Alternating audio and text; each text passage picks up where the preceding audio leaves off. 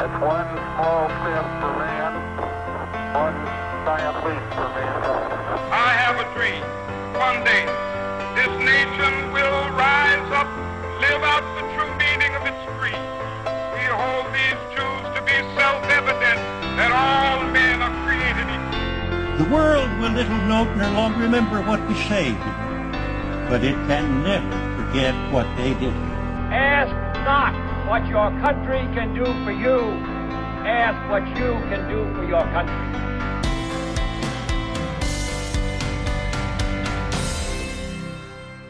Hello and welcome to Eccentric Earth, the podcast where I, your host Amy Walker, delve into stories from across history with a guest who has no idea what the topic's going to be. Joining me for this episode is Han Birch. Hello. Hi, how are you doing? I'm good, thanks. How are you? Yeah, good. Um, you, were, you were researching until pretty pretty late last night for this episode. I I was, yeah. I'm I'm honestly, this is the first episode where I feel nervous. oh really? Yeah. Oh, wow. Because just because of how much there is in this, and the fact Hmm. that well, people listening to this will see that this is labeled a part one, mainly because there's so much more to this than I thought there'd be, and, and unless there is some miracle in the recording where we talk really, really quick, this is going to be a three episode story. So that's scary for me because it, it just feels so big. I've never done anything like that. So are you gonna are you gonna tease it out? Are you gonna are you gonna do all three in one week, or is this gonna be the next three weeks content? I don't know. I'm thinking this is definitely coming out Monday. Mm-hmm. I'm thinking part two Thursday, part three the following Monday. Ah, okay. You know, I, I was thinking, well, I can hold it back, and you know, with the other recording I've already got scheduled this week, that would be like a month's worth of episodes, all all there, ready to go. I don't have to panic. But it's like I think it being a multi-part, people would probably want it a bit quicker. So Yeah. Yeah, I, I think that's going to be the plan. So if you're listening to this, fingers crossed you will get part two on Thursday, and if not, I'm a liar, and we'll go back and re-edit this to remove this whole thing. like that. Uh, yeah, I mean, I've only I've only been waiting. Oh, you asked me what about five, five, four or five days ago, Uh, yeah, not not too long ago. and then you gave me a couple of sort of not I wouldn't call them hints, but you've said you've said a couple of things Okay, about what this is about. so what which- what have I said to you then for for the listeners? You know? It's a, it's a, it's a person. Okay. Um, it's interesting. uh, you've learned a lot that you didn't know about before. yeah. um, and it is somehow related to current events. Mm hmm That that's that's all you said to me. And uh, you turned around last night and said you you've got a suspicion. You know what it is. No, I didn't say that. I said I have a theory. I could be I could be very very wrong. A theory is it's the same kind of thing, you know. True.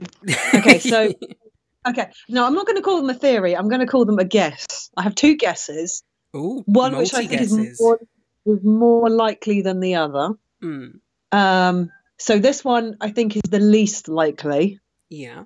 Uh, John McCain. Okay. and the one which I think is more likely, but you know, I have no, I have no idea if I'm if I'm anywhere near the mark. Is uh, Robert Mueller. Okay. So those are my two guesses. Mm. Some some interesting guesses. Yeah, Mm. Make me. Even though it's going to be like literally, you're going to tell me in what 40, 50 seconds time. You still wait that 40, 50 seconds, aren't you? Until you start until you start the episode properly. Yeah. Yeah. Yeah. Even though the audience at this point know exactly what the topic Oh, is, oh, yeah. and they will know whether you're right or wrong, if one of your guesses is right or if none of them are right. Oh, so really, I'm the only fool. Yeah, yeah, you're the only person who doesn't know. Oh, hooray! My cat doesn't know either. Ah, well, that makes it fairer, I guess. But yeah, I don't think he cares. So, shall shall we get started so you can find out if one of your theories was right? Yeah. Before we get into our story, I just want to take a moment to talk to you about the Cosplay Journal, a new coffee table magazine by friend of the show Holly Rose, focusing on the diversity and craft of cosplay. The Cosplay Journal is out now, and I've read the first issue. It's a great read, full of informative articles and beautiful photographs. I'm a geek myself, but I'm not a cosplayer, yet I still found a lot in this magazine to give me a deeper look into this part of geek culture. The book has craft focused articles on sewing, armour building, and makeup, as well as some interviews with some incredible cosplayers, some professional, some simply being the perfectionist amateur. They ask, Are cosplay guests worth it in their opinion piece article, and have a handy guide for cosplayers on how to survive a con, which is advice worth reading even if you're not a cosplayer. The Cosplay Journal is available now. You can find it on Amazon for just $9.99, so make sure you pick up your copy today so that you don't miss out. John Sidney McCain III. Okay. How how do you feel about the topic now? Then are you are you okay with this? Happy, excited? Uh, yeah, no, no, no, no. Um, out of both of them, I I know like two or three things about most of them, and in fact, the other day there was like somebody on my on my Facebook did post a sort of like biographical breakdown, and because I already had it in my head that you might be doing it, I didn't read it. Um, nice. so, so I'm really, really, I'm really, really interested, especially because there's also been an also an, quite a lot of division about Yes. about him now that he has died. which is Um, what put me onto this in the first place. It's it's not just cashing in on someone's death. No, it's, no, no, because- it's I wanted to find out why some people are like fuck him, he's a monster, and other people are like no, he's a good guy. It's like those are fairly polar polar Yeah. views, and I want to know more about this guy and why. Yes, yes, and and so I so so so because I've seen the division and because I've uh, you know I don't know anything about him, I was like. um well, if, if that's if that is Amy's topic, great because I know uh, you know I trust her research, I trust her sourcing, um, so it's going to be a really good opportunity to find out to find out about him, so I can then make my own judgment. Um, and if if it is Robert Mueller or somebody else, then um, I'll go and research later. I I do want to say I've since reading about McCain and researching, I've developed some feelings and opinions of my own, which I didn't have Okay. before. But I'm not going to go into that until the end. You know, if at the end of each episode we want to talk about that section of his life, we can. But Yeah. I'm presenting this as unbiased and just straight down the middle factual as I can. So Mhm. I'm I'm not going to go into this with any sort of bias or with any kind of agenda. So hopefully the, the listeners will be happy about that because I, I normally try not to give any sort of bias on these topics. there's a diff- there's a difference between personal bias, personal opinion based on fact, and trying to skew those facts to fit your agenda prior to that. And um, that's you know that's more of a right wing thing to do. which is why I will not be doing that. No. Right. So let's get into John McCain. Yeah, let's get into John McCain. So, John Sidney McCain III was born on August 29th, 1936, at a United States Navy hospital at Coco Solo Naval Air Station in the Panama Canal Zone, which was at the time considered to be among the unincorporated territories of the United States. His parents were Navy officer John S. Jack McCain Jr. and Roberta McCain. He had a younger brother named Joe and an older sister named Sandy. John McCain's grandparents were natives natives of Arkansas, Mississippi, and Texas, and much of his ancestry was southern on both his mother's and father's sides. Can I say one thing, Amy? Yeah, Because I've, I've I've heard you do this a few few times. Arkansas, not Arkansas. they should fucking spell it that way then. Where's the W? All right, Dave Anthony. Yeah, yeah, I, I am fully aware I've gone full dollop, but because I've just listened to the New Zealand episode as well, so I know how much trouble he has with pronunciations. but that is Yeah, I- ridiculous. it is ridiculous. Okay. I, I, I, I personally, I quite like the idea of, of, of renaming it Arkansas. Though Well, if I if I don't remember how it's meant to be pronounced, it may be renamed that again in future episodes. Oh, where was I? Okay. The McCain's family patrial lineage ancestral home was in Mississippi's Carroll County, where they owned and ran a 2,000 acre plantation in Teoc from 1848 till 1952. The plantation had slaves before the American Civil War, some of whom's descendants share the surname and call themselves the Black McCains. There was a Okay. gasp.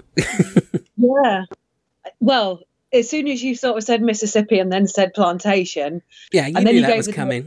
and I was like, I don't know. I don't know when the American Civil War was. Um, but yeah, I'm pretty sure if it was before the American Civil War, they would have. So, so they gave the slaves their surname. yeah, quite quite often um, slaves would have their owners' surnames. So when Yeah. a lot of slaves became free, they kept those names. Well, So- also, also that you know when the white plantation owners were were fucking the uh, the slaves. Yep, that as well. uh, Well, yeah. you say fucking raping. yes, sorry, raping. I'm sure there were occasions where it, it could have been consensual, but I think the majority of it was was sexual assault. Well, you know, can you consent to sex when you're the uh, when you're the property of something? When you're the pro- when you're seen as property and not a person? True. Yeah. Okay. Hundred percent rape. Yeah. After the Civil War, the family became sharecroppers. McCain's father and paternal grandfather were both Navy admirals and were the first father son pair to achieve four star admiral rank. Wow. Mm. You know what? The is it five? Is five star the highest? As far as aware, yes. Yeah, sounds sounds American. But five star would be. Yeah. Do you know? Do you know anything about the star system? About how it works? Uh, not off the top of my head, no. I know. I know it's brigadier general, major general. Oh, Uh, I'm not oh, sure what the next ranks are, but it's the stars are like the more stars you got, the higher the general you are. Oh right. Okay. Thank So, you. Yeah, that that's that's my basic knowledge of it. Mhm. And I'm going to be honest, most of that comes from Stargate SG One.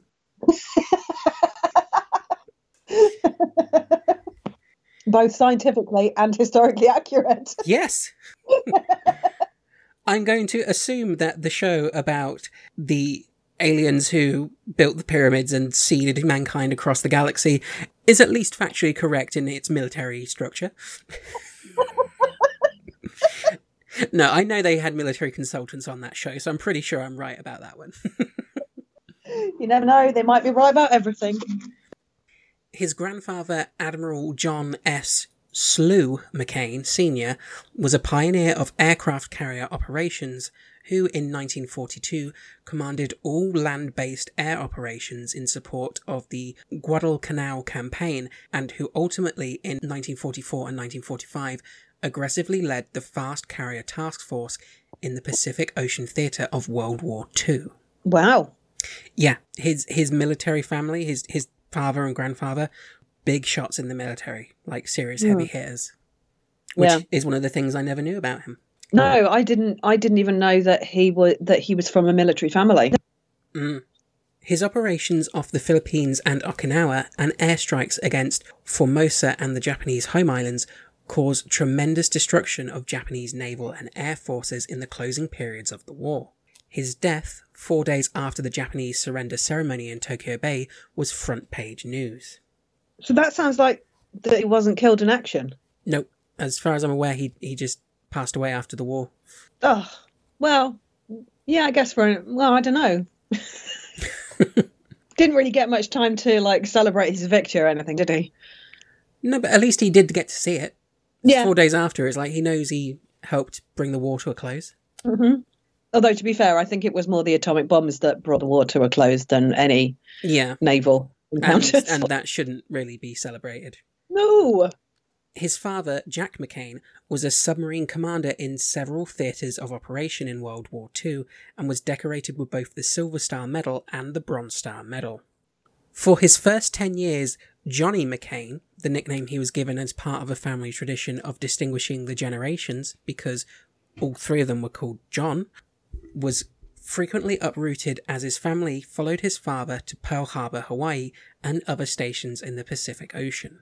Summer vacations were sometimes spent at the family's Teoc plantation, but McCain always felt his heritage was military, not southern. Yeah, I mean that make yeah. I mean if you yeah, I mean there is there is a distinct culture surrounding those kids that grow up is being being shunted around foreign countries, but still living in a sort of very Americanized way. That was like seems to be the majority of his. Um, Sorry, what was that? The that just seems to be like the majority of his upbringing, rather than the uh, family plantation. McCain attended whatever naval base school was available, often to the detriment of his education, as schools were sometimes substandard and the curricula often erratic. After the 1941 attack on Pearl Harbor, his father was absent for long stretches. His formal education was supplemented by the efforts of his mother, who took advantage of the family's many long distance travels to expose him to historical and cultural sites. He later wrote, She taught me to find so much pleasure in life that misfortune could not rob me the joys of living. Well, that's nice. Yeah. A Republican, she also made sure that he followed current events, although his parents avoided outward partisan affiliations due to his father's military career. Hmm. After World War II ended, his father stayed in the Navy, sometimes working political liaison posts. The family settled in Northern Virginia, and McCain attended the educationally stronger St. Stephen's School in Alexandria from 1946 to 49. To his family, McCain had long been quiet, dependable, and courteous, but whilst at St. Stephen's, he began to develop an unruly and defiant streak. Another two years were then spent following his father to naval stations, although he attended about 20 schools during this time. yeah, not not a good way to grow up. No, no, not a good way to grow up, and and it's not something I ever thought about. That that aside from uprooting these kids all over all over the world, that yeah, their education is bound to suffer. yeah, because even if in theory, you know, in one year of school you're going to learn A, B, and C, doesn't mean every school's going to learn it in that order, and you could be learning B again and again and again and again and never learn Yeah. A and C, and it's like, yeah, it's it's going to have a detrimental effect, definitely. Mm. He was frequently disciplined in school for fighting, and later wrote, The repeated farewells to friends rank among the saddest regrets of a childhood constantly disrupted by the demands of my father's career. At each new school, I arrived eager to make, by means of my insolent attitude, new friends to compensate for the loss of others. At each new school, I grew more determined to assert my crude individualism, and at each new school, I became a more unrepentant pain in the neck. In 1951, McCain enrolled at Episcopal High School in Alexandria, an academically superior all male private boarding school with a rigorous honour code, tradition of hazing, and Spartan living environment. Most of the children were sons of wealthy Southerners from whom McCain got a glimpse of life and career aspirations outside Navy culture. Mhm. He was given the nicknames Punk and McNasty due to his combative, fiery disposition. McNasty. Yeah. That's that's a solid nickname. McCain enjoyed and cultivated a tough guy image and also made new friends. McCain earned two varsity letters in wrestling, excelling in lighter weight classes. hmm He also played on the junior varsity football team and the tennis teams and participated in student newspaper, yearbook, and drama club activities. Hmm. Interesting. Mm, a little variety there. Normally it tends to be one way or the other, but he's mixing the sport and non sporty activities quite well. Yeah. And and you know drama and newspaper. hmm With what he later termed an undistinguished but acceptable academic record, McCain graduated from high school in 1954. Having done well on its entrance exams, McCain entered the United States Naval Academy in Annapolis, Maryland in July 1954, following in the footsteps of his father and grandfather. Yeah, I wonder whether because you said you said when he was at the Alexandria Academy, he got a taste of life from Mhm. outside the navy, but then as soon as he finished school, he went straight into the navy. Yeah. Yeah, it was, yep, school to Navy, no in between. He had not been ordered to go there by his parents, but later wrote, I remember simply recognizing my eventual enrollment at the academy as an immutable fact of life and accepting it without comment. Which I guess makes sense if your father and grandfather were in the Navy, it's, and you've grown up in the Navy environment, I, I guess it's just, yeah, I'll go into the Navy. Yeah, yeah, makes makes it. I, I don't know, like just the way he said an immutable fact of life. Well, I mean, I hate to nitpick, but you went and signed up for the navy. Oh yeah, yeah, it's totally him. Talk about a self fulfilling prophecy. Oh well, I'm going to have to join the navy, so I may as well just join the navy. Well, what? Ambivalent about his presence in the academy, McCain chose not to conform to the academy's rules and some of its traditions. Each year, he was given over 100 demerits, earning him membership in the Century Club. These were for offences such as shoes not being shined, formation faults, rooms in disorder, and talking out of place. his father came to the academy to reprimand him on his behaviour a number of times. I wonder if his father, you know, because he said my mum and dad didn't didn't say that I had to go into the navy. I I wonder if his dad was going. I really don't want him in the navy. He's going to be such a fucking embarrassment to me if he goes to the navy. and he turns around and goes, "Join the navy." It's like, oh, for fuck's sake, son, we said you didn't have to. in fact, we begged and pleaded with you not to. He later stated that he hated plebe year, the trial by ordeal and hazing of entering midshipmen that would eventually weed out one quarter of the class.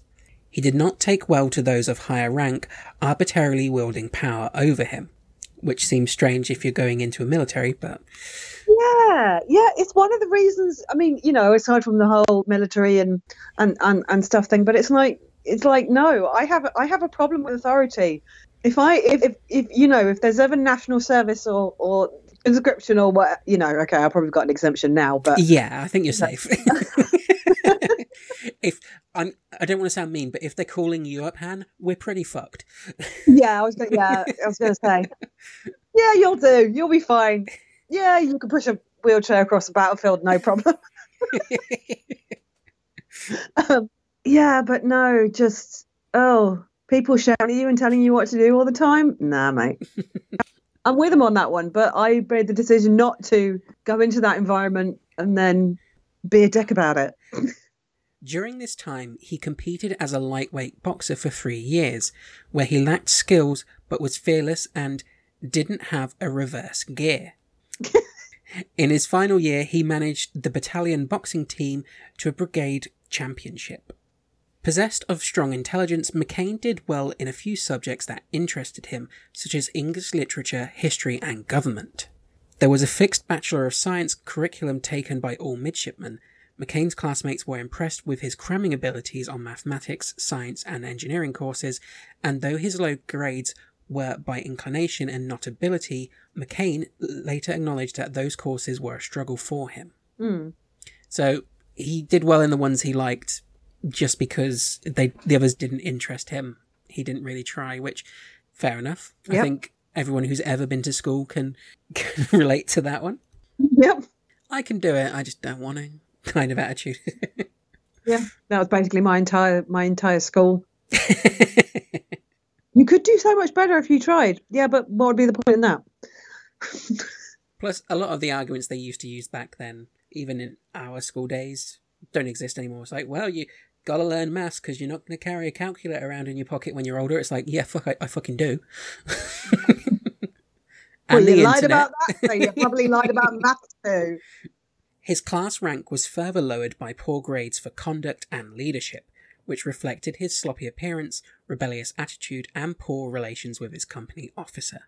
Despite his low standing, he was popular and a leader among his fellow midshipmen.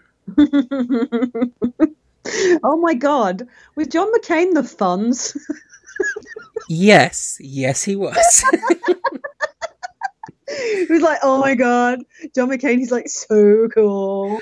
well, the next bit does kind of tie into that because good at attracting women, he was famed for organizing off yard activities with groups who called themselves the Bad Bunch.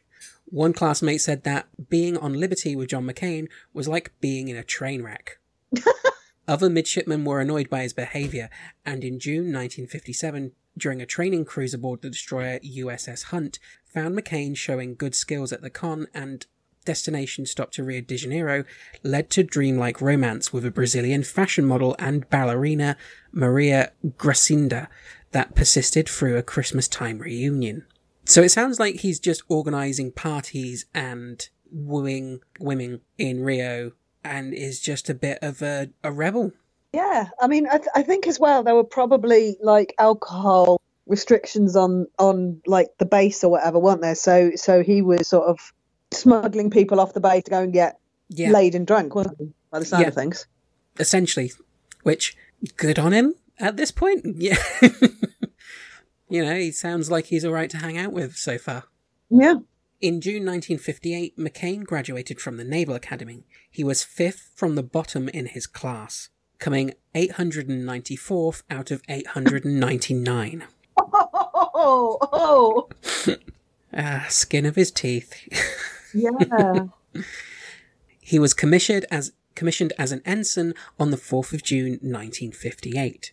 He spent two years as a naval aviator in training, first at Naval Air Station Pensacola in Florida through September 1959, and then at Naval Air Station Corpus Christi in Texas, during which time he was promoted to lieutenant junior grade. He earned a reputation as a party man as he drove a Corvette, dated an exotic dancer named Marie the Flame of Florida, spent all his free time on the beach or in the bachelor officers' quarters room turned bar and friendly gambling den.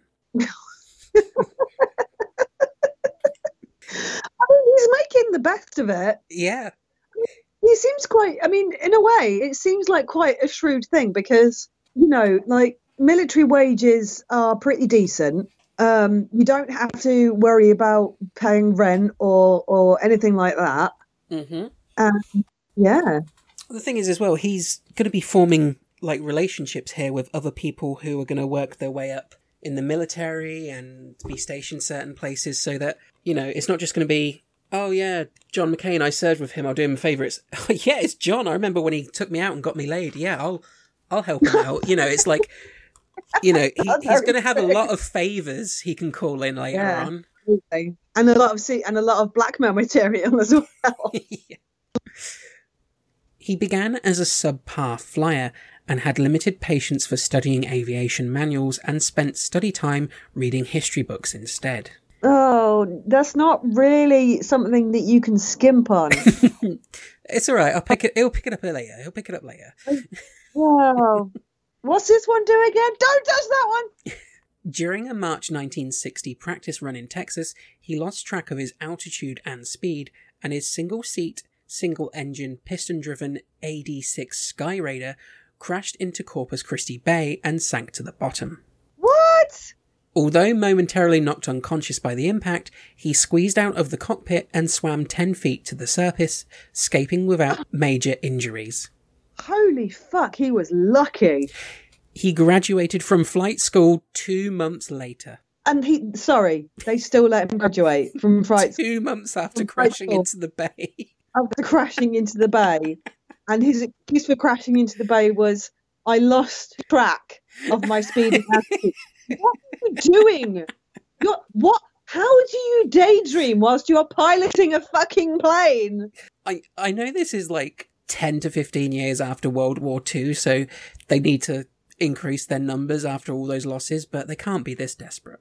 Well, you would think that crashing, because planes aren't cheap, you would think No. that, like, right a plane and it not being mechanical failure or not being anything other than, oh, I decided to take a book to read whilst I was flying and then and then I noticed that the sea was in the way and then I passed out through through acceleration and then I came to and luckily I came to with enough wherewithal and time to get out of get out of the cockpit and be able to still work out where the top of the sea was. I mean, there are so many ways he could have died right then. I I wonder if his father maybe pulled some strings behind the scene for that one. Wow, but even if you were his father, surely you would be like, "Hmm, maybe I don't want my son up in a plane, considering he nearly killed himself and there's nothing trying to kill him right now. Yeah. you know, I, I don't think, I think that flying is a lot harder when you're being shot at, I assume. So if he's not even good at doing it when he's not being shot at. Okay, so they let him graduate. Starting in November 1960, McCain flew Skyraiders with the VA 65 world famous Fighting Tigers squadron on the aircraft carrier USS Intrepid and USS Enterprise. Was that actually a USS Enterprise? Yes, there was a USS Enterprise. I did not know that. No. Okay. Yeah, there have been a few ships named Enterprise, and one of them was a uh, aircraft carrier. I always thought it was a bit of a weird name in Star Trek, but it makes more sense now. Yeah, it's kind of a, a, a naval tradition. Yeah. The carriers were based at Naval Station Norfolk and cruised in the Caribbean and on several deployments to the Mediterranean. Thankfully, his aviation skills improved, but around December 1961, he collided with power lines while recklessly flying too low over southern Spain. Oh my. Right. So that's. Oh, what? The area suffered a power outage, but he was able to take his plane back to the Intrepid. oh. so he just caused a blackout. We didn't crash land the second time. He just fucked a Spanish city because he was dicking about. Yeah, essentially. He was dicking about in what is probably a multi-million dollar piece of equipment hmm that could easily kill him. Yep. Okay. Six months later, in June 1962, he was made lieutenant. Oh my god! What for? What for? this is the oh wow. He was on alert duty on the Enterprise when it helped enforce the naval quarantine of Cuba during the October 1962 Cuban Missile Crisis. In November 1963, he was rotated back to shore duty, serving nine months on the staff at the Naval Air Basic Training Command at Pensacola. In September 1964, he became a flight instructor with the VT 7 Training Squadron. What? Look, if someone's going to train you how to fly, it's the guy who's knocked out power in Spain and crashed a ship into the ocean. Surely he's the guy, yeah? No, that's the, that's the opposite. That's who I want. Who made that decision? An idiot. Yeah. During his 1964 stint at Pensacola, McCain began a relationship with Carol Shepp, a successful swimwear and runway model originally from Philadelphia. They had known each other at the Naval Academy, and she had married and then divorced one of his classmates. McCain told her that he wanted to do something important with his life, so he would be recorded in history. On July 3, 1965, McCain married her in Philadelphia.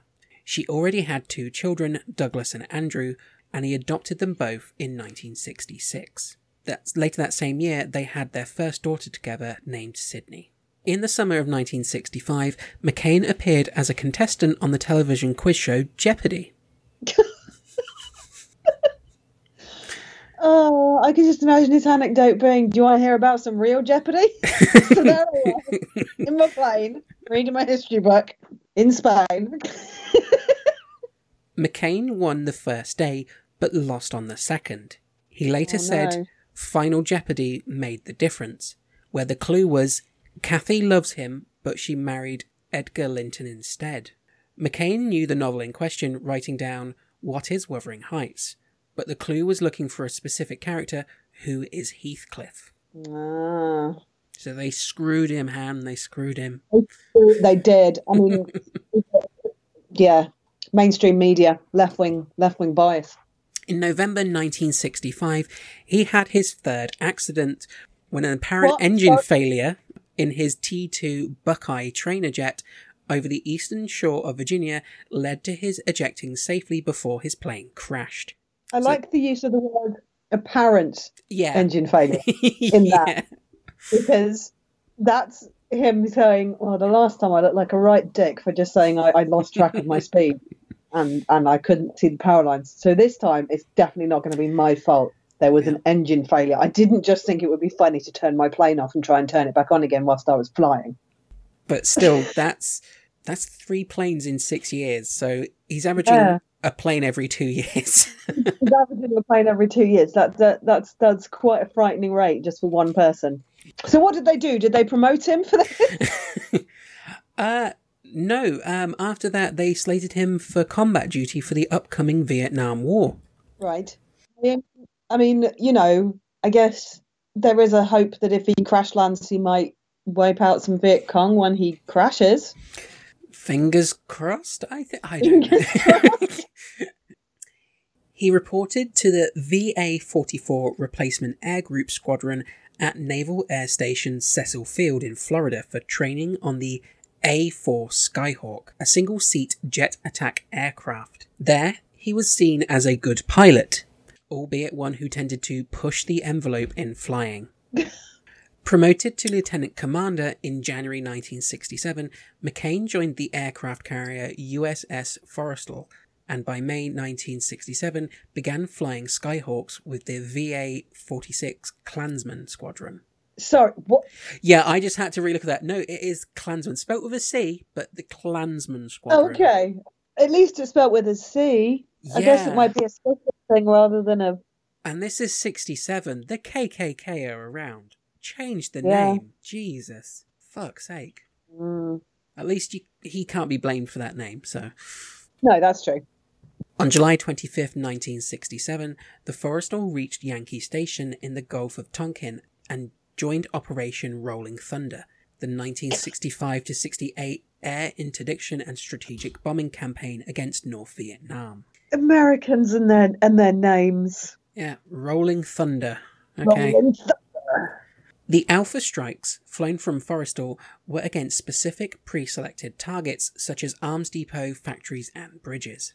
They were considered dangerous due to the strength of the North Vietnamese air defences, which used Soviet designed and supplied surface to air missile anti aircraft artillery and MiG jet interceptors. Yeah, that's that's a fair amount of, of anti-aircraft capability. Yeah, I wouldn't want to go up against that. Ooh. McCain's first five attack missions over North Vietnam went without incident, and while still unconcerned with major Navy regulations, McCain had garnered the reputation of a serious aviator. So I guess war has straightened him out a bit, at least. Mm. Maybe war has made him realise that that you know you do sort of like need to not fuck about with being shot at. yeah, yeah, don't dick around anymore.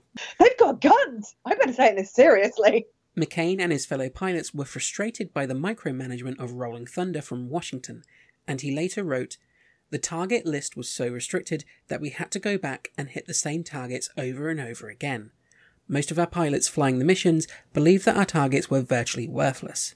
In all candour, we thought our civilian commanders were complete idiots who didn't have the least notion of what it took to win the war. Well, I mean that was you know considering what happened. That's not a bad. Yeah, he was probably fairly right about that. Yeah. Especially if they're if they're sending out planes on like like so you're putting your pilot's lives in danger to go and destroy something that's already destroyed. Mm-hmm. That that seems very pointless. McCain was almost killed aboard the Forrestal on July 29th, 1967.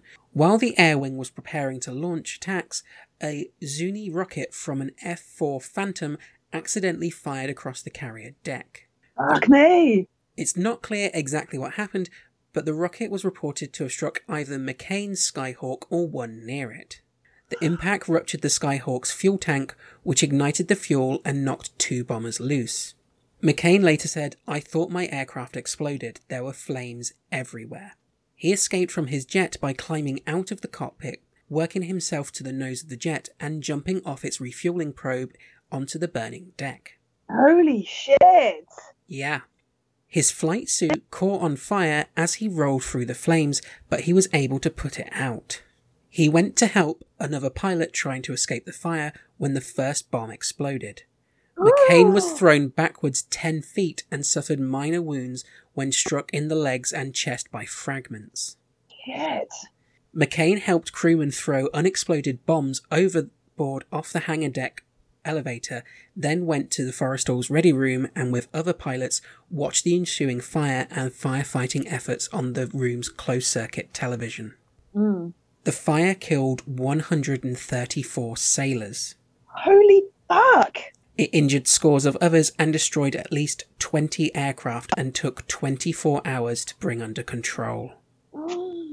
Well, yeah, I mean, boats are just made of, you know, especially military aircraft carriers. There is so much flammable shit. Yeah. Not to mention all the, fucking- I mean, you know, not to mention all the fuel. Oh my fucking hell. Yeah, He was so fucking lucky again. yeah. So lucky. like considering that like well it, is, it was either his plane or like one next to him that got hit the fact that he got yeah. out of that alive Yeah. it, that, that's insane, and it and it killed 134 others. So Yeah. Yeah, I I have no idea how he survived that. How he survived? How he he got out of it in the first place, then went back to help somebody else, got injured. Then instead of going to seek medical attention, he then went to continue helping. hmm In Saigon, a day after the fire, McCain praised the heroism of enlisted men who gave their lives trying to save the pilots on deck, and told a New York Times reporter, It's a difficult thing to say, but now I've seen what the bombs and the napalm did to the people on our ship, I'm not sure that I want to drop any more of that stuff on North Vietnam. Wow. He added, I always wanted to be in the Navy. I was born into it and I never really considered another profession, but I always had trouble with regimentation. So it sounds like he's really considering leaving the military at this point. Yeah, that really does sound like he's been really properly shaken up and then had first-hand experience of what the stuff that he's dropping does to actual human beings. Yeah. Like really, really questioning things. How old is he at this point? He's about Um in his thirties, probably. yeah, he's 31, so still still a fairly young man. Hmm. As the Forrestal headed to port for repairs, McCain volunteered to join the undermanned VA 163 Saint Squadron on board the USS Oriskany. After taking some leave in Europe and back home in Orange Park, Florida, McCain joined the Oriskany on September 30th, 1967, for a tour he expected would finish early the next summer. He volunteered to fly the squadron's most dangerous missions straight away. Of course he did. Yeah. Well, So, despite his misgivings, he's he's not ready to to leave yet. yeah, but you, I, I mean, there might be. I mean, during wartime, you can't just quit. Yeah, that's a good point. Plus, if if both his father and grandfather are four star admirals, if you try and quit during the war, Yeah. yeah, yeah, it probably yeah. I was thinking, you know, oh, he said he wanted, he was wasn't happy with the war, but then didn't leave. I suppose, yeah, it, you you can't. No, Yeah, they he had- probably didn't have, have any have any choice about because staying. they had the draft and everything as well, didn't they? So Yeah. I dare say you couldn't just up and leave. Yeah. During October 1967, the pilots operated in constant 12 hours on, 12 hours off shifts. McCain would be awarded the would be awarded a Navy Commendation Medal for leading his air section through heavy enemy fire during an October 18th raid on the Lac Tri shipping yard in Hap- Hapong, I think. Are you asking for my permission? Well, no, I. Because it's, it's a PH in the middle, so it's either Haipong or Haifong. How's it? How's it? How's it spelled? H A I P H O N G. Haifong, I, I'm thinking. Yeah, I think it's Haifong. Yeah, I, I don't want to. Well, I say I don't want to get any pronunciations wrong. I do every episode, but I try not to, and I don't want to insult anyone.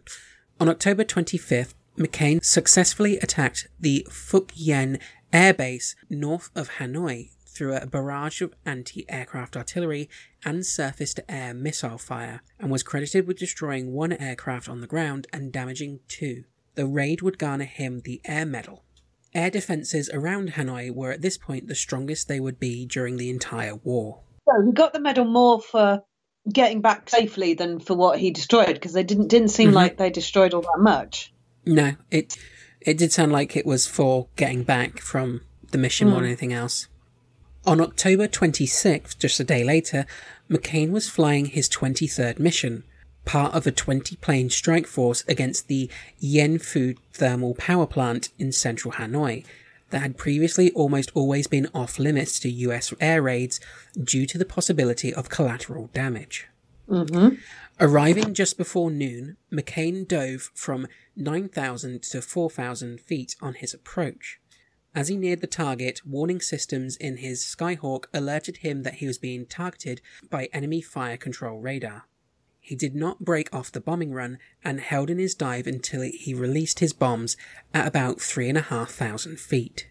As he started to pull up, the Skyhawk's wing was blown off by a Soviet made SA 2 anti aircraft missile. His plane went into a vertical sorry, went into a vertical inverted spin.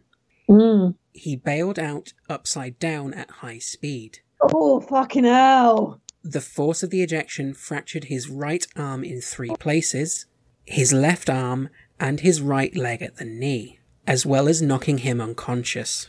He parachuted down into Truc Bach Lake in Hanoi and nearly drowned, the weight of his equipment pulling him down. As he regained consciousness, he tried to free himself but could not use his arms. No, I was going to say he's broken both his arms and one of his legs. Eventually, he was able to free himself and inflate his life vest by using his teeth. Several Vietnamese pulled him ashore and a mob gathered around him. They spat on him, kicked him, and stripped him of his clothes. His left shoulder was crushed with the butt of a rifle, and he was bayoneted in his left foot and left groin area. He was then transported to Hanoi's Hoa Lo prison, nicknamed the Hanoi Hilton by American POWs. He reached Hoa Lo in bad physical Sorry, condition. sorry, sorry. The only re- sorry, the reason that I haven't said anything is because Okay. I was just trying to digest everything that happened in the last, in the last minute or so. yeah, yeah, things have, sudden, have, have gone bad for him. Yeah, it's a it uh it, it's one of those things that isn't often talked about. Is injuries caused from from ejection? Oh, yeah, Um, ejection can fuck you up. Yeah, I mean even even now, I think you're only allowed to eject twice, and then you lose your flight status Mm. because it sucks you because it like it can literally fuse your spine. Yeah, it's like you you eject when it is the last course of action because Yeah. it can still kill you. Mm-hmm. So I yeah, mean, we all we know what happened to the goose. mm. so yeah, he he had all those injuries from ejecting, nearly drowned, and and now he's been Captured. captured and and beaten and stabbed by a crowd of Vietnamese who found him. So yeah, he's he's seriously fucked up at this point. Mm. At Hoa Lo, his captors refused to give him medical care unless he gave them military information. They beat and interrogated him, but he only offered his rank, name, serial number, and date of birth. The only information he was required to provide under the Geneva Convention and permitted to give under the US Code of Conduct. Sorry, sorry. The U.S. military code of conduct hmm state so basically it states that if you give information even under tor- torture Yeah, you're not allowed to. that you've broken the code of Yeah. conduct You can only give your name, date of birth, rank, and serial number. yeah Basically, the information they'd get from your dog tags, really. yes i mean talk about yeah anyway So I'll carry on It's okay. Thinking that he was near death, McCain said he would give them more information if taken to the hospital, hoping that he could then that he could then put his interrogators off once he was treated. A prison doctor was called and said it was too late and he was about to die anyway. Oh, Only when the North Vietnamese discovered that his father was a high ranking admiral did they give him any medical care, oh snap and they nicknamed him the Crown Prince. yeah you see you'd think that would be a nice nickname but No, i'm pretty no. sure that, that in that instance it probably wasn't Two days after his plane went down, the event and his status as a POW made the front pages of the New York Times and Washington Post. Interrogation and beatings resumed in hospital, and McCain gave the North Vietnamese his ship's names, squadron name, and the attack's intended target. This information, along with personal details of McCain's life and purported statements by McCain about the war's progress, would appear over the next two weeks in the North Vietnamese official newspaper. Disclosing the military information was in violation of the Code of Conduct, which McCain later wrote he regretted, although he said he saw the information as being of no practical use to the North Vietnamese. Further coerced to give future targets, he named cities that had already been bombed, and responding to demands for the names of his squadron members, he supplied instead the names of the Green Bay Packers offensive line. he spent the next six weeks in hospital receiving marginal care. A prolonged attempt to set the fractures of his right arm, done without anaesthetic, were unsuccessful. He received. well, no because mm. Sorry. I was just I was just going to say, you know, if you've left a break for long enough, then setting it back to any sort of normality is very very difficult. Yeah. He received an operation on his broken leg, but had no treatment for his broken left arm. Oh, He was temporarily taken to a clean room and interviewed by a French journalist, Francois Chalais, whose report was carried on the French television program Panorama in January 1968, and later on the US on the CBS Evening News. This is you may have actually seen this. This is a video that's gone round quite a bit online since he passed. Um, it's basically him in his hospital bed being Yeah. interviewed. So that that is out there that people can go and find. Yeah, I'll, I'll, I'll look for it after after we've done. In early December 1967, McCain was sent to a prisoner of war camp on the outskirts of Hanoi, nicknamed the Plantation. Why was why was it nicknamed the plantation? I do not know. Was it nicknamed the plantation by the Americans? Possibly. I guess so, because I think they named the other place the Hanoi Hilton, didn't they? Yeah, So it was probably American nickname. great. He was placed into a cell with fellow officers George Day and Norris Overly, who were both Air Force pilots. They said they did not expect McCain to live. However, Overly and Day nursed McCain and kept him alive, and Day later recalled that McCain had a fantastic will to live. Well, you would have to. You've kind of got no other choice at this point. Yeah, you you would have to have a fantastic will to live. Either that, or he just thought that he, you know, that he he cheated death so many times by now. I mean, he's only thirty and he's cheated death like what three or four times. Yeah, So at that point, you've got to think that you're maybe special in some way. In March 1968, McCain was put into solitary confinement, where he would remain for two years. Oh, Yeah. In mid June, Major Bai, commander of the North Vietnamese prison camp system, offered McCain a chance to return home. The North Vietnamese wanted to score a worldwide propaganda coup by appearing merciful, yet also wanted to show other POWs that members of the elite, such as McCain, were willing to be treated preferentially. McCain turned the offer down. mm-hmm. This was due to the POW's first in, first out interpretation of the US Code of Conduct. He said he would only accept the offer if every man captured before him was released as well. It's reported that Bai and his assistants were enraged by his response and told McCain that things would get worse for him. well, of course. In late August 1968, a program of vigorous torture methods began. They used rope bindings to put him in prolonged, painful positions and severely beat him every two hours, all while he was suffering from dysentery. Mm.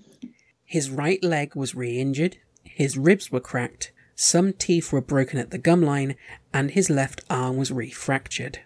It was during this period that he attempted suicide but was stopped by his guards. After four days, McCain signed and taped an anti American propaganda confession that said, in part, I am a black criminal and I have performed the deeds of an air pirate. I almost died and the Vietnamese people saved my life thanks to the doctors. McCain said that he was haunted then and since with the belief that he had dishonored his country, family, comrades, and himself with his statement, but later wrote, I had learned what we all learn over here. Every man has his breaking point, and I had mm-hmm. reached mine. Yeah. Two weeks later, his captors tried to force him to sign a second statement, but he refused. He sometimes received two or three beatings a week because of his continued resistance. The sustained mistreatment went on for over a year. His refusal to cooperate, laced with loud obscenities directed towards his guards, were often heard by other POWs. On Christmas Eve, 1968, a church service for the POWs was staged for photographers and film cameras. McCain defied North Vietnamese instruction to be quiet, speaking out details of his treatment when shouting, Fuck you, you son of a bitch, and giving the finger whenever a camera was pointed at him. Which, I, I gotta be honest, that's a really fucking ballsy thing to do because you know they're gonna fuck you up for that. McCain refused to meet with various anti Vietnam War peace groups coming to Hanoi, not wanting to give either them or North Vietnam a propaganda victory based on his connection with his father. Mm. Because of his injuries, he earned the nickname Crip with other POWs. You're right. Yeah. This is taking a turn. I know. I'm sorry. No, it's all right. No, I mean, I, I you know, See, I I knew he was a POW. It's one of the few things I knew about him, but I didn't know how bad it got for him. no, I knew he was a POW. I didn't, I didn't, you know, because yeah, there, there, there are ways to, to, to sort of make your life as a POW better, and there are ways to make your life as a POW immeasurably worse. Mm. And he has gone the route of being being a support to his other POWs, Mm.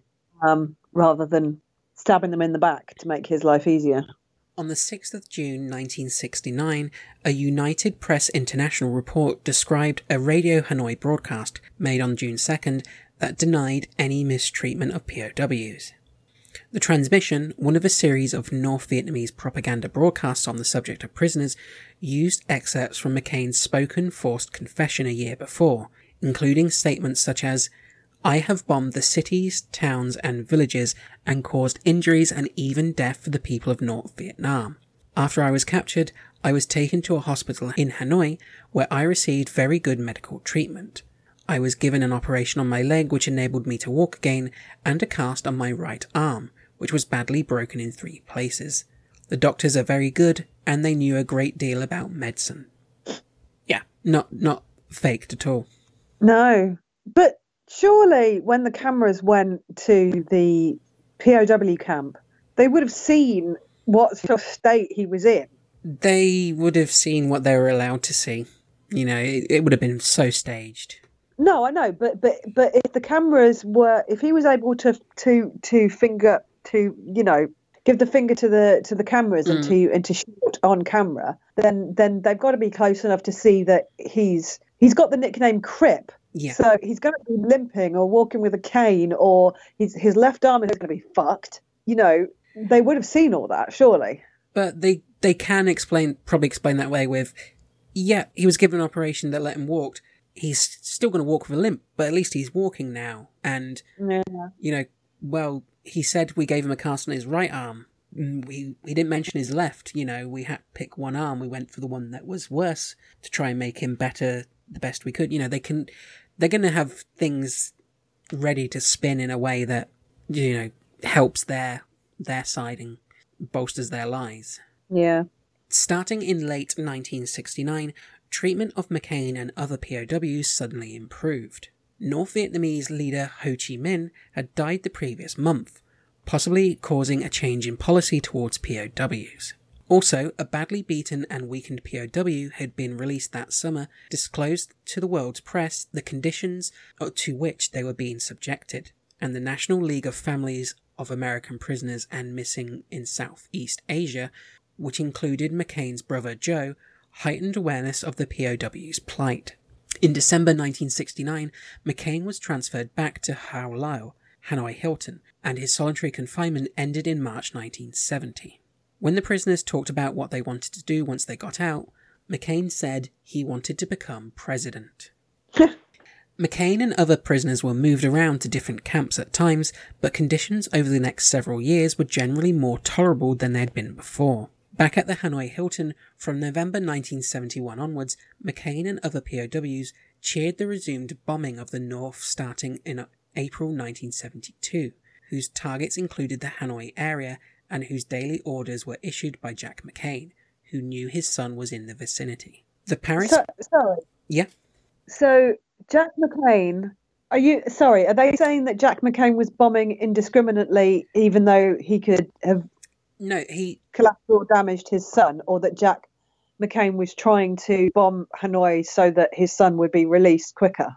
I think it was a case of, from what I've seen, it's a case of they had targets in that area they needed to to bomb, but it was always a possibility that his son would be in some of these places because they're being moved around.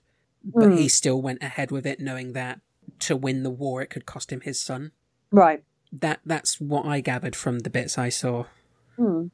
On January 27, 1973, the Paris Peace Accords were signed, ending direct US involvement in the war. But the Operation Homecoming agreements for the 591 American POWs took much longer. McCain was finally released from captivity on March 14, 1973, being taken by bus to Gia Lam Airport, then transferred to US custody, where he was flown back to Clark Airfield Base in the Philippines. When when was he finally released? 1973, March Right. 14th. Okay. Although McCain was held as a prisoner of war in North Vietnam for five and a half years, nearly five of them after his refusal to accept the out of sequence repatriation offer. Sorry, altogether he spent, not although, So yeah, he he was a prisoner for five and a half years, and he could have got out after six months. Mm. His wartime injuries left him permanently incapable of raising either arm more than 80 degrees. For his actions as a POW, McCain was awarded the Silver Star Medal, the Legion of Merit, three Bronze Star Medals, another instance of the Navy Commendation Medal, and the Purple Heart. Quite a lot of medals. Yeah, yeah. It's like Purple Heart was, was I think, kind of guaranteed. I've learned from my research is basically if you get injured during a war, you get the Purple Heart. So Yep. but the rest of them, yeah, that's a lot of medals. Upon his return to the United States a few days later, McCain was reunited with his wife Carol and his family. She had suffered her own crippling near death ordeal during his captivity due to an automobile accident in December 1969 that left her hospitalized for six months and facing 23 operations and ongoing physical therapy. Oh shit! And of course, he wouldn't know anything about that, would he? Yep. By the time McCain saw her, she was four inches shorter, walked on crutches, and this is a quote I took from something here substantially heavier. I don't know why they made a point of saying that, but I guess I guess they're course they- reinforcing the whole, you know, she's changed since he last saw her. Well, yeah, and and and what what what would America be if they didn't comment on a woman's appearance? Yeah. But then he's changed as well. Like one of the things I realized I forgot to include in this, um, during his time as a POW, his hair went white I was going to say, did his hair go white? Yeah. So he's come Yeah. back injured, can't raise his arm more than 80 degrees, and with white hair. So neither one of them is the person they last saw at this point. No. As a returned POW, McCain became a celebrity. The New York Times ran a story and front page photo of him getting off the plane at Clark Air Base in the Philippines. He authored a 13 page cover story describing his ordeal and his support for the Nixon administration's handling of the war in the US News and World Report. He also participated in parades in Orange Park and elsewhere and made personal appearances before groups where he showed strong speaking skills and he was given the key to the city of Jacksonville in Florida. The McCains became frequent guests of honor at dinners hosted by the governor of California, Ronald Reagan. Ronald Reagan, the actor? Ah, I heard of him. Yeah, he did some stuff, didn't he? McCain had admired Ronald Reagan while in captivity and afterwards, believing him a man who saw honor in Vietnam service and a potential leader who would not lead the nation into a war it was unwilling to win. McCain underwent three operations and other treatment for his injuries, spending three months at the Navy Regional Medical Center in Jacksonville. Psychological tests were also given to all returning POWs, but showed that McCain had adjusted exceptionally well to repatriation and had an ambitious, striving, successful pattern of adjustment. McCain told examiners that he withstood his ordeal by having faith in country, United States Navy, family, and God. It is claimed that McCain did not experience flashbacks or nightmares of his Vietnam experience, although, due to the association with prison guards, the sound of keys rattling would cause him to tense up. So it does. It does seem like I know that it wasn't that wasn't a diagnosis back then, but it seems hmm. like he didn't actually have PTSD. Yeah, and I can't remember exactly where and how. It does come up a lot later on, further in his life, hmm. and it, it is reiterated that yeah, he he kind of came through five and a half years of torture as a POW without PTSD, which I find I find astonishing, Yeah. Especially as he he wasn't just tortured as a standard POW. They they saw him as a valuable person. They wanted to break him because of his father, so they gave him a, a lot of attention. And Yes. you know, to come out of that well adjusted, that's incredible. Yeah. McCain was promoted to commander effective of July 1973 and attended the National War College in Fort McNair in Washington. So by the time he got out of Vietnam and was repatriated and went through all his treatment and stuff, he at that point decided that he wanted to stay in the military. Mm-hmm. And what happened to all that? I don't want to bomb people because they fuck them up, or perhaps I don't want my foreign policy to make me to make me seem like such an animal to other human beings that they fuck me up for five years. Um, I guess five years in a prison camp will change some of those views. I don't know. It's a Yeah. it's a complex position to be in. Oh yeah, I'm not denying that. During this time, he engaged in nine months of painful physiotherapy, especially to get his knees to bend again. McCain recuperated just enough to pass his flight physical and to have his flight status reinstated. Why? God knows. He wants to fly again. But I mean, if you can't raise your, I mean, I can't. Oh. Yeah, it, it is baffling. In August 1974, he was assigned to the replacement air group, the VA 174 Hellrazors. He became its executive officer in 1975, and on July 1st, 1976, he was made their commanding officer. As the commanding officer, he relied upon a relatively unorthodox leadership style based upon the force of his personality. He removed personnel he thought ineffective and sought to improve morale and productivity by establishing an informal rapport with enlisted men. Which, based on what we heard in his childhood, it doesn't surprise me that's his approach to leadership. No, sorry, I just took a bite or something. um, no, no, not at all. The fact that you know, I mean, the whole the whole style of military authoritarianism, where you're consistently denigrating people, is is the worst type of leadership style anyway. Yeah. So it's understandable that he doesn't want to emulate that. He was forceful in demanding that respect be given to the female officers just beginning to arrive into the unit. McCain's leadership abilities were credited with improving the unit's aircraft readiness for the first time. All 50 of its aircraft were able to fly. Wow. Although some operational metrics declined during this period, the pilot safety improved to the point of having zero accidents. Learn by example. Yeah. Do what I did. I, th- I think that's kind of where he's probably coming from. He later said that, that being the commanding officer of the VA 174 was the most rewarding assignment of his naval career. During this time, when in Jacksonville, the McCain's marriage began to falter.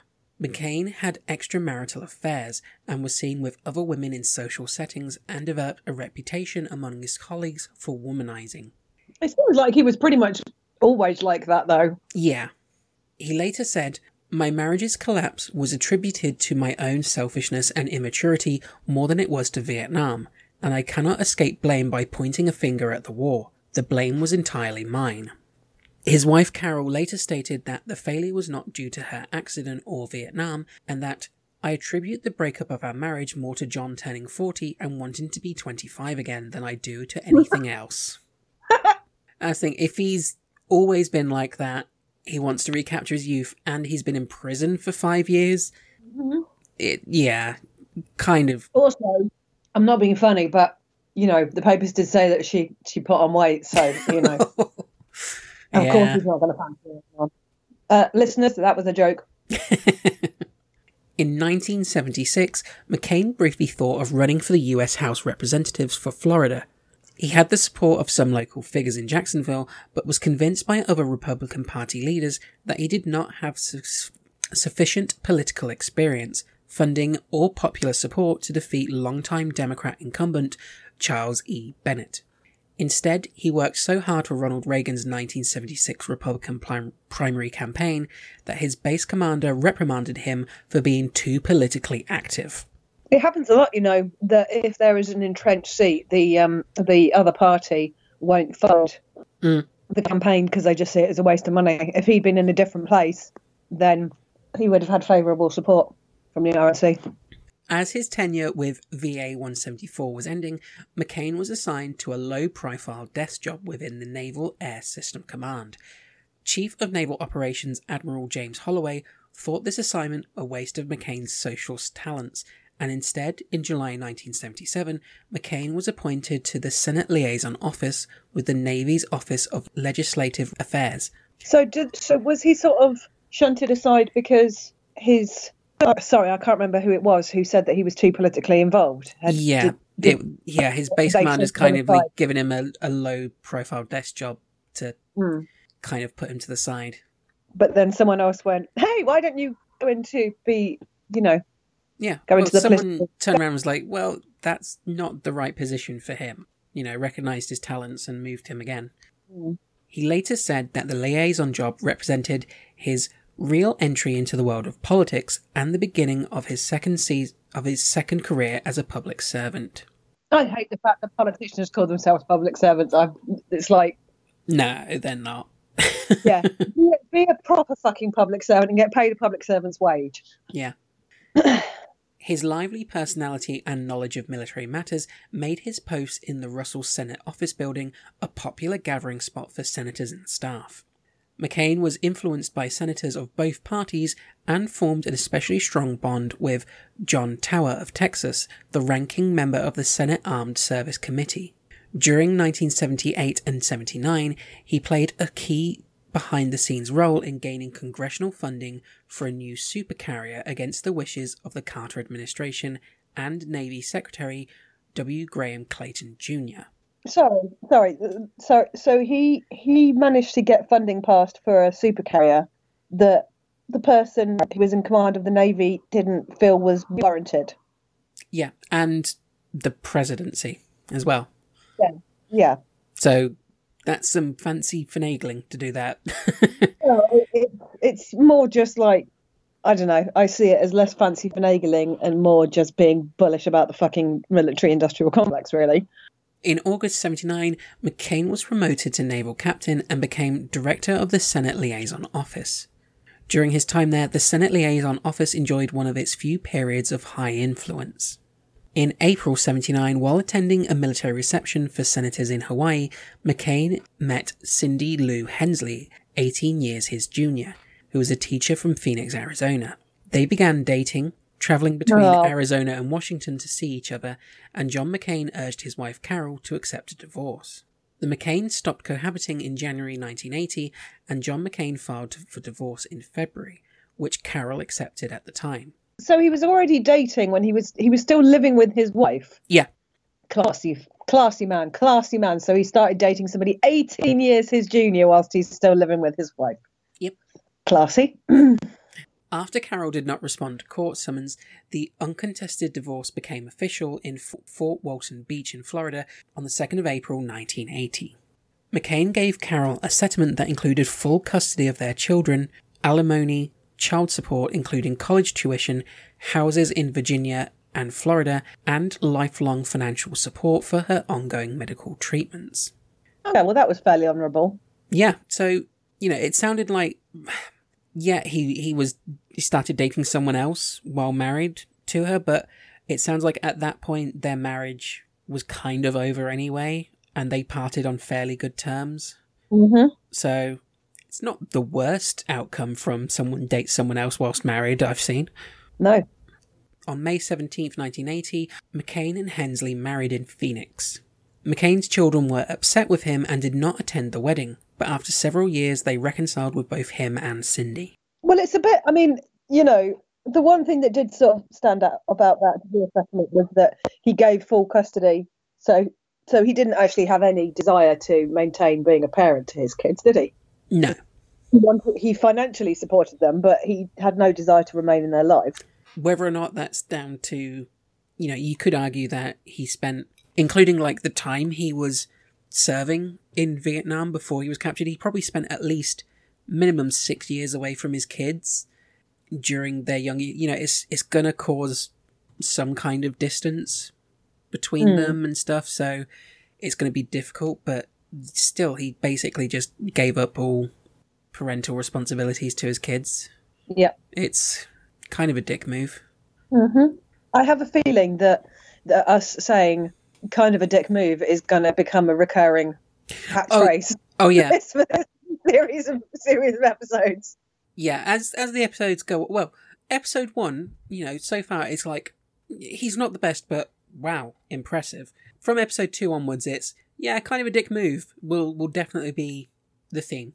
Yeah. Except for those moments that are totally a dick move, not just kind of a dick move. Yeah. Around the end of 1980, McCain decided to retire from the Navy. He had not been given a major sea command, and his physical condition had deteriorated, causing him to fail the flight physical. McCain thought that he might make Rear Admiral, but probably not Vice Admiral, and never become a four star Admiral as his grandfather and father had. Mm. He later wrote that he did not anguish over his decision, although it pained his mother, who thought congressional careers paled in comparison to top naval ones. He was excited by the idea of becoming a member of Congress and was soon recruiting a campaign manager for a planned run at the House seat for Arizona. He retired with an effective date of April 1st, 1981, the rank of captain, and a disability pension due to his wartime injuries. I don't know. I don't. I mean, I, I could be talking out turn here because I don't actually know what the uh, what the rules are in the UK, although it is a much smaller country. But but you know, he's from Jacksonville. He's lived in Jacksonville, but he wants to run for the Senate in Arizona, which is obviously a seat that was available for him to run to. Mhm. And I think that you have to live there for like six months or something in order to be able to to run for government for government. And it's not like it's like you have absolutely no connection to this place. You are just you you targeted a place that you thought you could win in. Yeah. That's really not being a public servant. No. Anyway, For his service in the Senate Liaison Office, he was awarded a Gold Star in lieu of a second award of the Legion of Merit. On March 22nd, 1981, his father, Jack McCain, died. On March 27th, McCain attended his father's funeral at Arlington National Cemetery wearing his uniform for the last time before signing his discharge papers and later that day flew to Phoenix with his wife Cindy to begin his new life. And that brings an end to the military portion of John McCain's life and the end of this first episode. okay. So, how how are you feeling at the minute about John McCain and everything? Um, I'm trying not to be coloured by his by his subsequent political career, which I do Mhm. know a bit more about, um, and also you know the fact that he was a Republican is always going to have a big question mark over over over overhead. Um, I don't know. He did he he did some honourable things. He did some Mhm. not so honourable things. I mean, he was he was captured and he survived torture, but if he had aborted his bombing run when when the radar on the plane told him he was being targeted, that might never have happened. Yeah. Um, yeah, I mean, I have I, I, I struggle with military anyway because I don't think it should be a glorified career for anybody. Um, I do like um, Gareth Gareth Reynolds' take on it, which is like you know to say that I don't support my military overseas is to, to say I don't support military overseas when all I'm basically arguing is that they shouldn't be overseas, that they should be safe at home rather than us engaging in all these wars. Mm. Um, I sort of feel that, yeah, especially in America, there is there is a lot of reverence paid to a military career, which I have personal issues about. Um, no, because he said that a couple of months previous, he he'd sort of said, "Oh, I saw what bombs did to people, and I don't particularly want to bomb people anymore." But then he obviously did follow orders and complete his missions. When Yeah. there is, I'm pretty sure there are a number of people that that who having came to that conclusion actually didn't. You know, there's there's a lot of research to suggest that milit that people in the that a lot of on the ground soldiers don't don't actually shoot to kill in fact, try and shoot not to kill in a lot of occasions because they don't want to just indiscriminately kill other human beings. Yeah. Plus, that last mission he did, that was previously a no go area because of collateral civilian targets. So at that point, they'd turn around and said, well, we'll go for it anyway. So even more likely to cause civilian injuries and death. Mm-hmm. So for him to go from, I don't want to drop these bombs on the enemy to, yeah, let's drop them on places where they can hit civilians, it's not a good move. Doesn't doesn't seem like an epiphany that lasted. No. No. And and that could be down to in large part down to being from a such a big, successful, important military family and you know, that he could have been, you know, in, in a tough situation personally of how to process that and stuff, I but he still didn't have to make those choices. Yeah, not not to mention the fact that you know armies are indoctrinated, Yeah. um, and y- y- you know it's not something he's ever said, but you don't know what sort of things were put into his ear after he came out so publicly and said he had a problem with it. Mm. from his family or commanding officers or whatever because I can't imagine that he that something didn't happen to him after he said that publicly. Oh, yeah, guaranteed he had a bare minimum a very stern talking to. Mm-hmm. Yeah, I, I, I can't help but have a little bit of a sense of respect for him for having survived what he went through. Oh yeah, a POW yeah. as well. It's it's I I didn't know how bad it was for him and everything he went Mm. through over there, and I found it absolutely astonishing that he not only went through that, but came back with no psychological damage as well. Yeah, there does come a point where, you know, he obviously did hit rock bottom. He attempted to commit suicide. But then after that, it seems like he did gain some of that strength back again. Yeah. And sort of at that point went, yeah, surviving at this point becomes the biggest fuck you to, to my captors. Mm. Well, we'll see how your views change once we get into the, the rest of his life. Yeah. Because this is only a small portion of his life. He's only hit 40 so far, so. Yeah, and he hasn't even got into politics yet. Mm-hmm. Which is where we'll carry on next time with his start into politics. Okay, looking forward to it. Luckily, I only have to wait until you sign off and then we do another interview. Yeah. find out what happened. Tim's behind the curtain doing this in one time. Um, if people enjoyed this and want to follow you online, do you have any social media that you want to plug? Um, feel free to follow me on Facebook. That's basically where I hang out. Sweet. Yeah. Go check Hannah out on Facebook. For us here at Eccentric Earth, if you enjoyed the episode and you don't follow us on social media already, we have a Twitter, which is at eccentric underscore earth. We've got a Facebook, www.facebook.com forward slash eccentric earth, and we're on Instagram. If you want to get in contact with us to give us feedback or for suggestions for future episodes, our email address is eccentricearth at outlook.com. And we're on all major podcast providers and YouTube, so please make sure you subscribe so don't miss an episode, and please leave us a review. Well, it's uh, it's been fun so far, Han. You've already lifted the curtain, so they know this isn't a real goodbye between us. But um, thank you for joining me, and um, I'll see you next time in a few minutes. Yep. Thank you for having me, Amy. See you soon. Bye. Bye.